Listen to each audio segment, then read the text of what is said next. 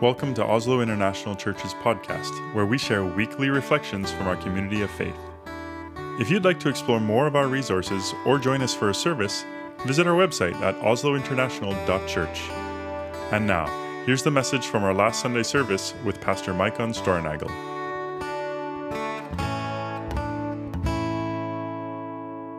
I love the book of Ruth. I love the book of Ruth. Yeah. The more I read it, the more I spend time with it, the more I go into it, the more I love it. And uh, if you've been in OIC for, for some years, and if you have good memory, this, this might not be a surprise for you because I actually have uh, preached about Ruth uh, a number of times before already. Yeah. But I don't expect you to remember what I said last time, so here we go again. And we're going to spend a whole month with Ruth from today until we start with the Advent. And this is the second part of our Ordinary Faith series. You have the slide up there. And we started this series back in September. We've been this year uh, following the liturgical calendar of the church a bit closer. Uh, it sort of was in the background for many years, and in OIC we haven't laid that much focus to it outside of you know Christmas and Easter and the big ones. Uh, but this past year we've been following it a bit more closely. Uh, and following the different seasons of the church in which we talk about Advent, we talk about uh, the Lent and Easter and all of those. And now we are in what is called the ordinary season, which is the longest season in the church calendar, which goes uh, all the way from uh, after Easter and then all the way until Advent again. Uh, and we decided to play a bit with this name and, and talk about ordinary faith. Because it's interesting, right, that the biggest chunk of the church calendar and of the liturgical year is when nothing happens. None of the big things. It's just life, ordinary life. Thanks, Isaac ordinary life, and uh, what does faith mean in that context? Thanks a lot. And we started this series back in September, and for the first part of the series, of the series we, we spent six weeks with the letter of James. And if you want to know more about why we chose particularly these two pieces of biblical literature for a series uh, called Ordinary Faith, I'm not going to repeat all of it, but you can go and check out our podcast from the 10th of September. Uh, and there I envision James and Ruth and Jane walking into a pub together and I talk about why they're all sitting around the same table. So if you want to know what's the why we're doing these and why on earth are we going from James to Ruth and all of that, and that's where it is. But we're done with James now. We spent six weeks with him. And we get to spend time with the book of Ruth which, as I said, I, I love. But that wasn't always the case, though, that I loved the book of Ruth. It's not that I disliked Ruth before, I just didn't, you know? It's a small, it's a, it's a four chapter little book squeezed between Judges and First Samuel, somewhere there in the Hebrew scriptures, right? What many of us call the Old Testament. And I, I just didn't really give it much credit or pay much attention to it. And if I, I guess if I'm honest, I kind of underestimated it. But it has truly grown on me over the years, mainly because I stopped to actually hear the story,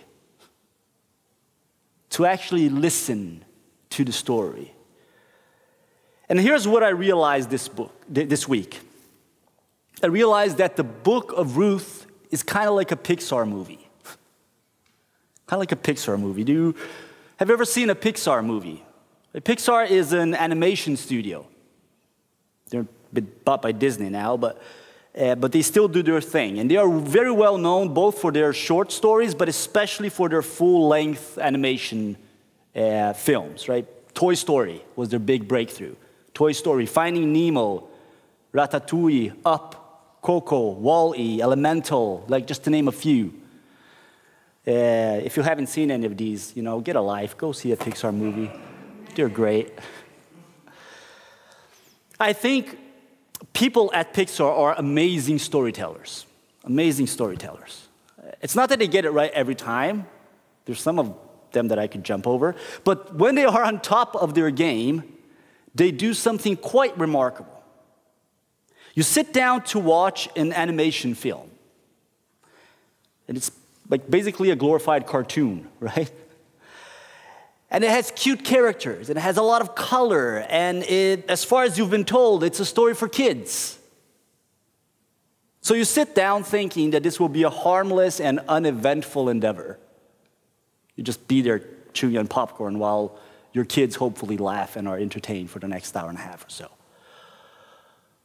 And then suddenly you find yourself missing your grandparents or you know sobbing with nostalgia or reflecting on the meaning of life and what is a soul and what have we done to the planet and why are we destroying and living in outer space suddenly. It's just suddenly it's there.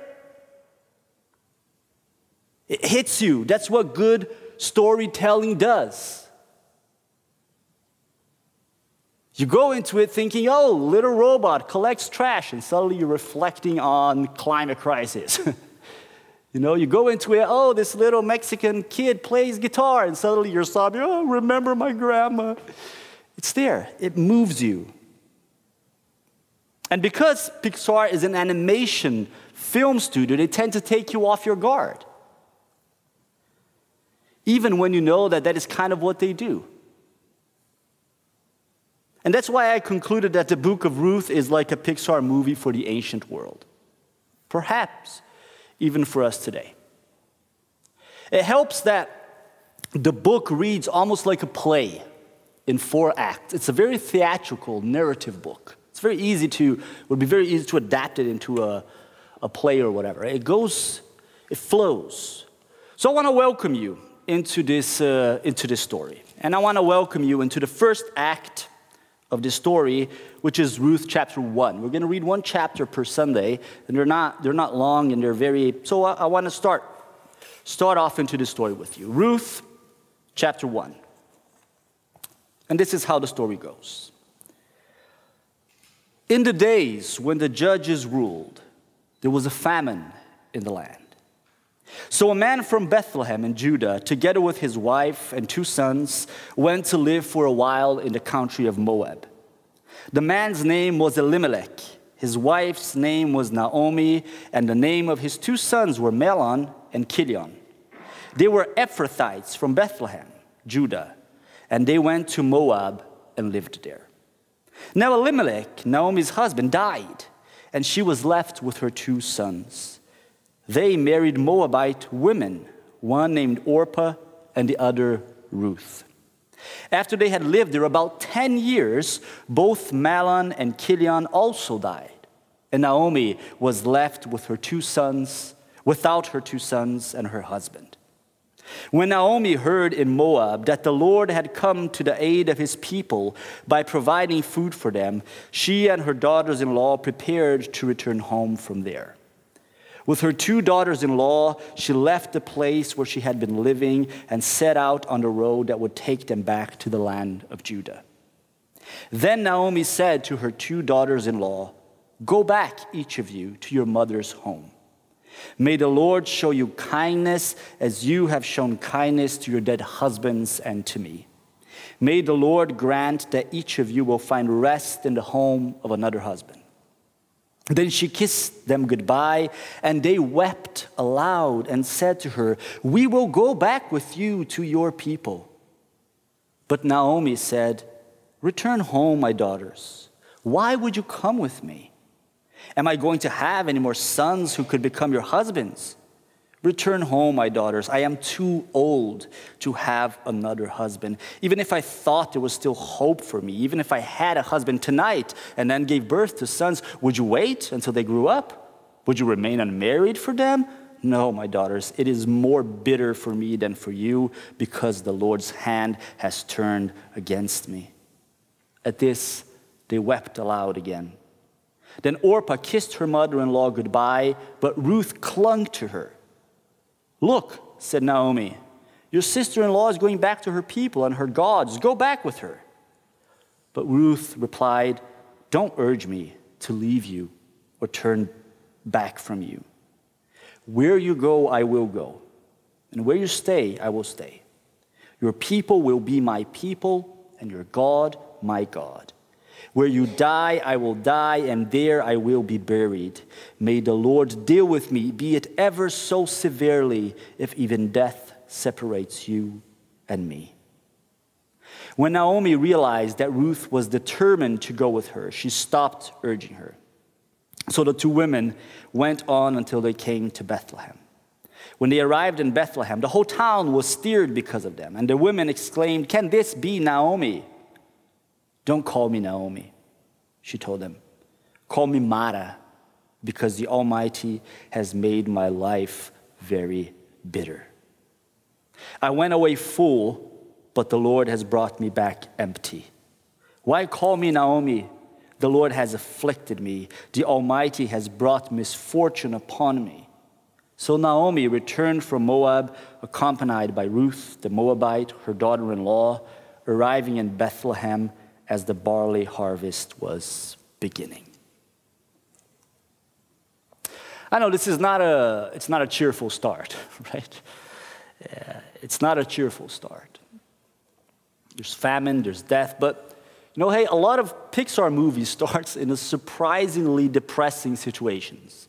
Right? The first time I tried to see Ratatouille with my oldest son, uh, we didn't manage because we couldn't get past the, past the scene in the very beginning where Remy, this rat, gets separated from his father. And he just couldn't. He was like, no, I can't see this. It was too much. And don't get me started on the beginning of Up. Like it's, yeah.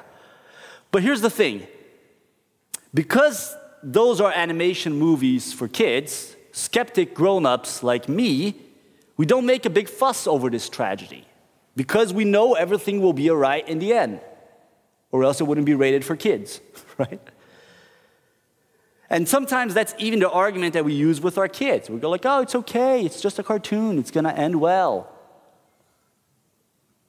That I often argue is one of our big problems when reading Ruth.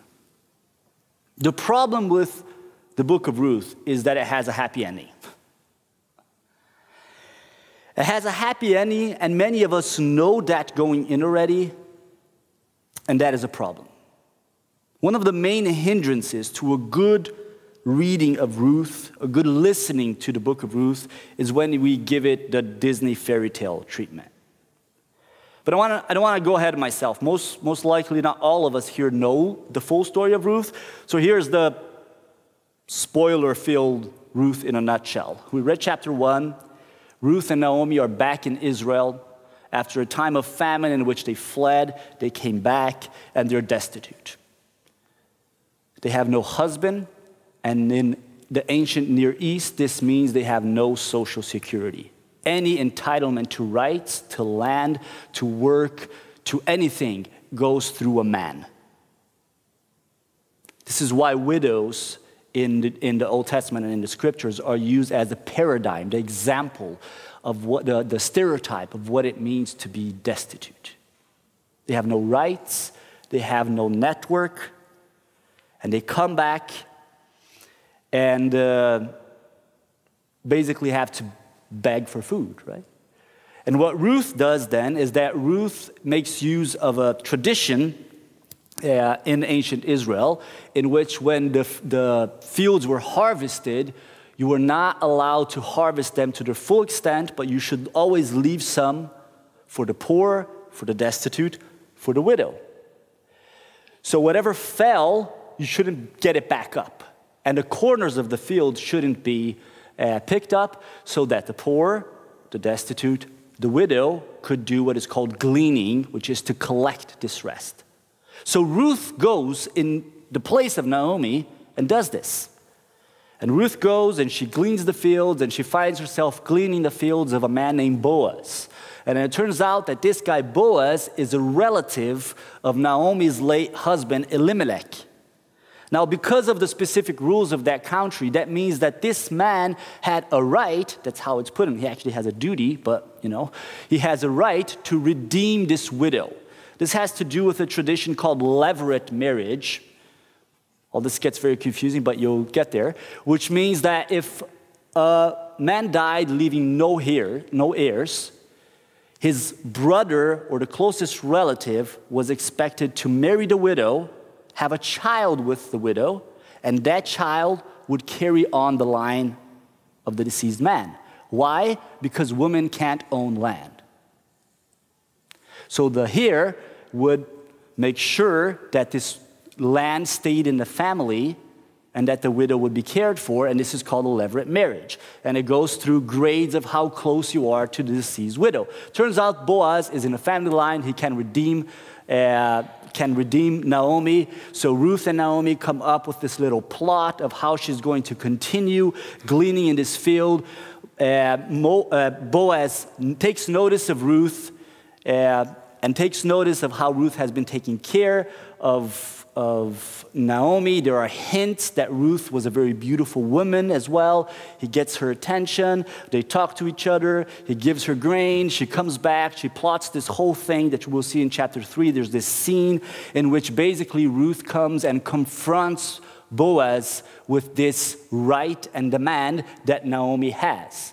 And Boaz says, Great, I will redeem your family. I just have to get through this other relative that is a bit closer. He does this thing on the public square in which he confronts this other guy. The other guy wants the land but doesn't want the Moabite woman, so he doesn't marry her. So Boaz marries her. Then Ruth has a child, Obed, and the book ends with fat little Obed on the arms of Granny Naomi, who has now been redeemed and is all happy. And the people of the town are looking and saying, See what God did for you. A child, a son was born to Naomi.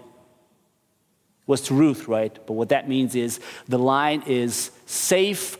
She is now secure. Look what the Lord has done. Boaz is married to Ruth, and they become ancestors to King David. That's the story. So that's a happy ending, right? That's a feel good story if there ever was one. Fights, they get, she's noticed, there's some romance, there's getting married, and there's a child in the end, there's a wedding, big celebration. Everybody is served fat and happy. Except not really, right? Unless we jump over the story.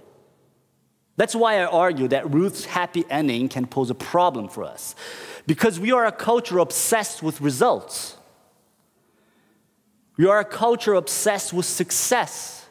We are a culture obsessed with image. We like feel good stories that shift our focus away from our own problems. We scroll Instagram trying to find nice stories that will distract. But the gold, so we rush to the end, right? We rush to the end. We rush to the picture of smiling Grandma Naomi with fat little Obed. And all the hashtags we like, you know, it's like victorious, hashtag God is good, hashtag faithful, hashtag praise the Lord, and little emojis with their hands raised up. But the gold is in the storytelling. The real substance is in the story. And that's what I think Pixar gets right when they get it right. And that's what the author of Ruth gets right. The author invites us into a world of meanings and a world of deep reflections. The author invites us into a landscape of metaphors and of profound insights into the human reality and into how the divine, how God plays unexpected notes of redemption in the midst of this flowing story. God doesn't arrive with lightning in the end and suddenly everything gets solved. It's in the telling. It's in the story, it's in the flow and the turns of the river as it goes through the specific geography of time and place. If we come to the story with honest curiosity, intent listening, and some reference to help us along the way, we might just find that there's way more going on there than that happy ending. And the invitation into this intricate tapestry of meaning, it's here in the beginning in the, in the tragedy. Uh, in the setting up of the disaster. It is where the image of Naomi has less cheerful and less victorious hashtags, right? It's hashtag poor and destitute. Hashtag life sucks. Hashtag call me bitter. Call me bitter. Call me Mara, which means bitter, because the Almighty has made my life very bitter. I went away full, but the Lord has brought me back empty. The Lord has afflicted me. The Almighty has brought misfortune upon me. Naomi, deep in her sorrow in her struggle, she offers us a window, and the narrator offers us a window into the genius of this storytelling. Right? Don't call me Naomi, and Naomi means pleasant. That's where we get lost in translation, right? Because there's so many hints here. Naomi means pleasant, calls me, call me Mara, which means bitter. Just that opens a whole universe of meaning. Because what shall we call the other characters in this story? Because again, that's where we get lost in translation, because their names have meanings. Bethlehem, where this family emigrates from and then back to, is house of bread. That's what Bethlehem means. And these people are from the tribe of Ephratah, fruitful. They leave the house of bread from the fruitful land that is, start, that is struggling. And Elimelech, my God is king, leaves the land where God is king and things go. And then you have Naomi called pleasant and t- turning into Mara, who's called bitter. And then their two kids have very weird names, which I do not recommend you give your kids. Because Mahlon means sickly, sick. And Chilion means destruction. Don't call your kids that, okay? Uh, means back of neck, the one who turns away. And Ruth means friend, where it can also mean to saturate, to saturate. There's so much going on in this story, isn't there? A story of people who have their names and their lives thickly embedded with their, with their tragedies, but also with the whispers of hope, redemption, struggle, and life. Because despite Naomi's words, chapter 1 and not chapter 4, chapter 1 with all the death, the destruction, the immigration, the refugee status, and not chapter four with the beautiful fat little baby. Chapter one is where the most profound change happens. This is when God is acting. If we're trying to make sense of God's action in this story that hardly names God. But God, the unseen yet deeply present character in the book of Ruth, is seen here. Not through some extraordinary miracle, not through some flash of light, but being present in the choice of a Moabite. A Moabite. That's not a name. The others were names. It's not a personal name, it's the name of a place and once Ruth arrives in Israel, it's an adjective. She's no longer Ruth, now she is Ruth the Moabite throughout the narrative. Before arriving in Israel, she's Ruth. Now she's Ruth the Moabite, a describer full with dread and with meaning in the land of Israel. Let me read from you from Deuteronomy chapter 23, from verse 3 to 6, where it says on the laws and the self understanding of the people of ancient Israel, it says, No Ammonite or Moabite or any of their descendants may enter the assembly of the Lord, not even in the tenth generation. For they did not come to meet you with bread and water on your way when you came out of Egypt, and they hired Balaam, son of Beor, from Pethor in Aram Naharaim, to pronounce a curse on you.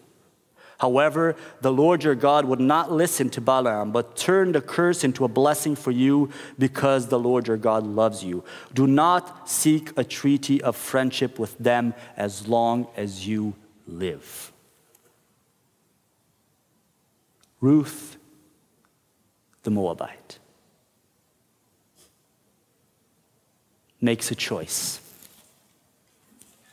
We're going to talk more about this, right? This this is racial profiling, this is religious conflict. It's all these things. But this woman, Ruth the Moabite, makes a choice a choice to stick with this bitter old lady whom she loves.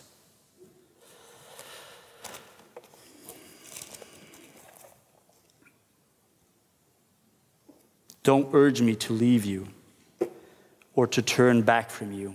Where you go, I will go, and where you stay, I will stay.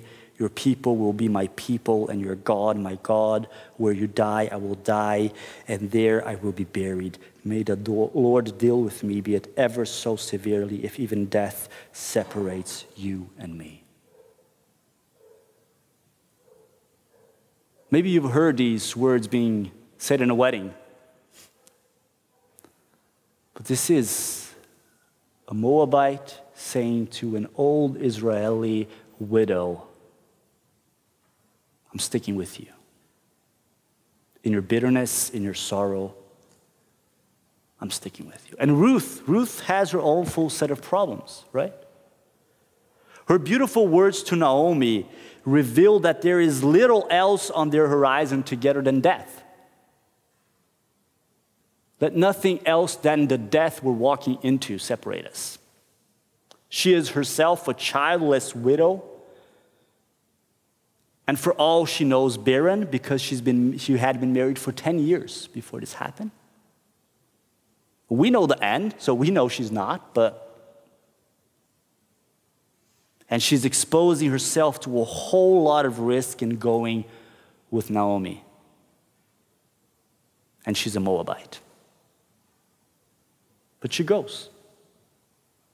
And that decision to stick with each other and to support each other in the suffering. And it is to some extent also Naomi's decision, right? She accepts, she yields, which sometimes is a hard thing to do, right? To accept to be loved and to be taken care of in our sorrow and in our grief. That decision to stick with each other and support each other in suffering, to not take the easier route of distancing herself and, and each trying to sort of heal their wounds and go through their suffering alone, that decision changes everything for both of them. But again, we need to be careful. We need to be wary of making Ruth's choice into some magical formula that will then make everything all right. This is happening in chapter 1. Ruth's labor is a labor of love, it's not a transaction. She doesn't know that everything will be all right. And in the world in which they live, they know the chances are it won't.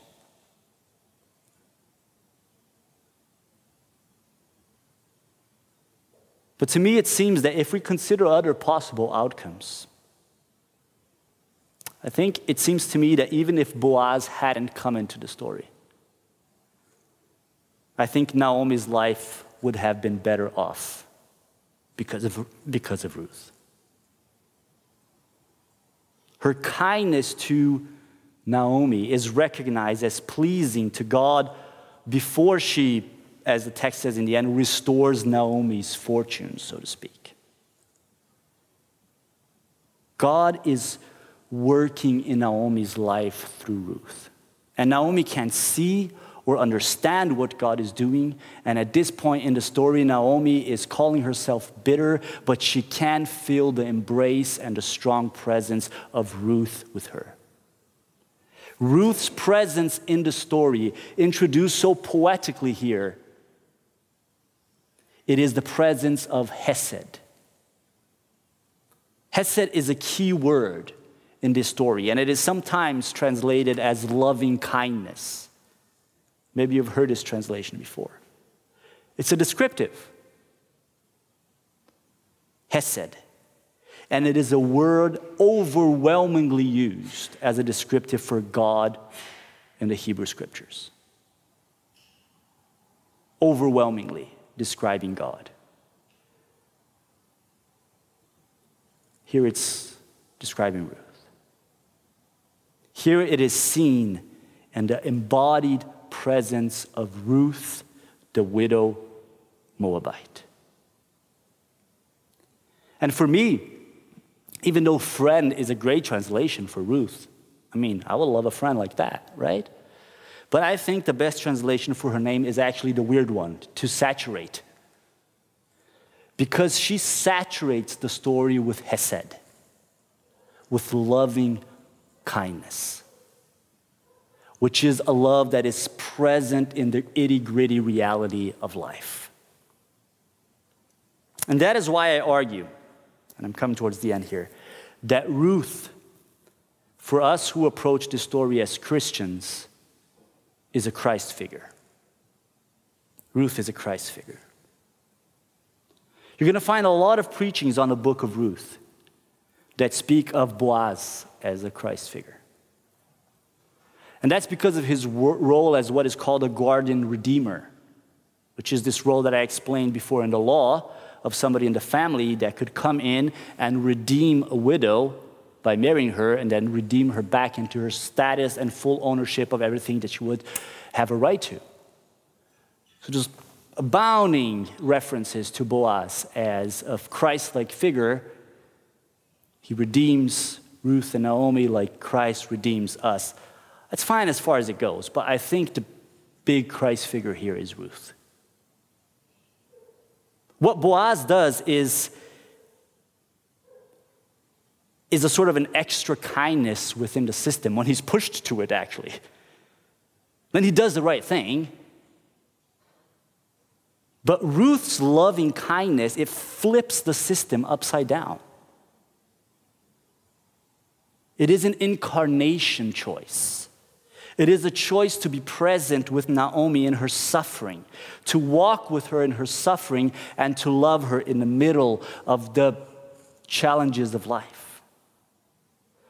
Her choice is a choice to put herself in a place of being an agent and embodiment of grace into Naomi's life, the means through which Naomi's life can be saturated with God's own Hesed, loving kindness. And I don't think we should condemn or look down on Orpah's choice. It was perfectly logical choice. It was she had come to me for advice, I would have said, Yeah, you know, go back. Why would you go to Israel? That's a bad idea. It's a perfectly logical choice. There's nothing extraordinary about it, neither for evil or for good. It is Ruth's choice that is unusual and extraordinary because it is a choice made out of love and compassion. It is a choice with the taste and the texture of grace in actual life. Grace, grace that is present and with Naomi as she goes through her mourning. And there is no less presence in her pain than it is in her joy. And it can only be present in her joy because of the choice to be present in pain and suffering. And again, I can't emphasize this enough. This is chapter one right? This is love based on hope and on grace, not on results. No guarantees.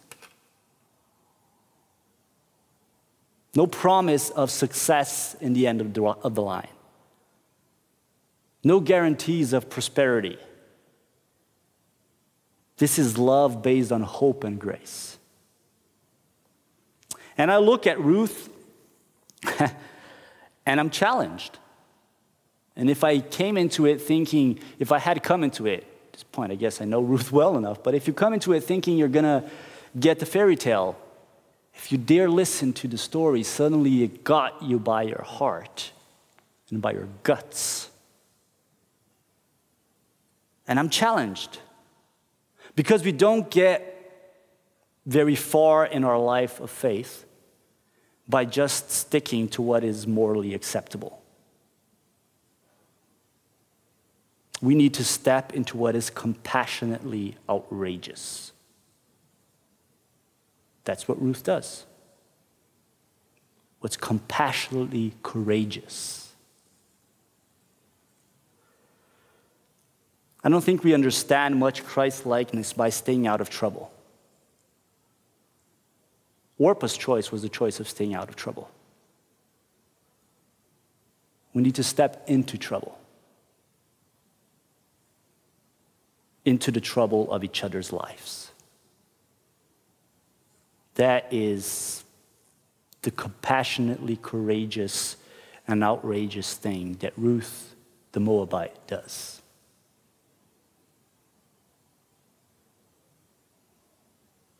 We can choose to not rush our hearts and our theology and our efforts to the end of the story, but rather dare to listen to the names, to the tragedies, to the joys in the telling where we actually find ourselves. Because this is where we need Hesed, isn't it?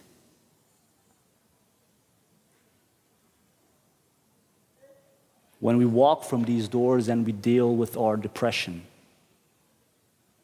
or with the insecurity of our jobs or with the war raging in Palestine and in Ukraine and so many other places that we forgot because our news just moved too fast.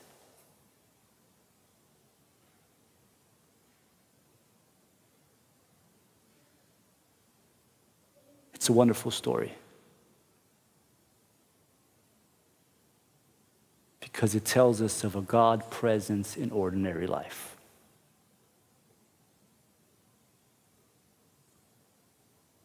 That's why I love Ruth. She teaches me about Christ, and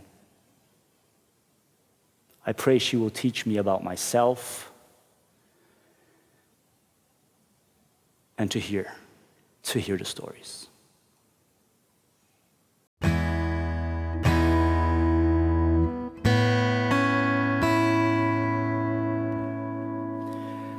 May the Lord bless you and keep you. May the Lord make his face shine upon you that you may know that he is gracious towards you. May the Lord turn his face towards each and every one of you with your names and your stories and your struggles and your hopes, that He may bring you of His peace. So go in the peace of our Lord Jesus Christ and serve each other, serve the world, serve the Lord joyfully. Amen.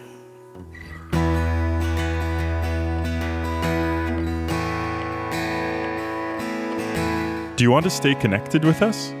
Check out our website at oslointernational.church to discover more about our community, access additional resources, and join us in our faith journey. Don't forget to subscribe wherever you get your podcasts.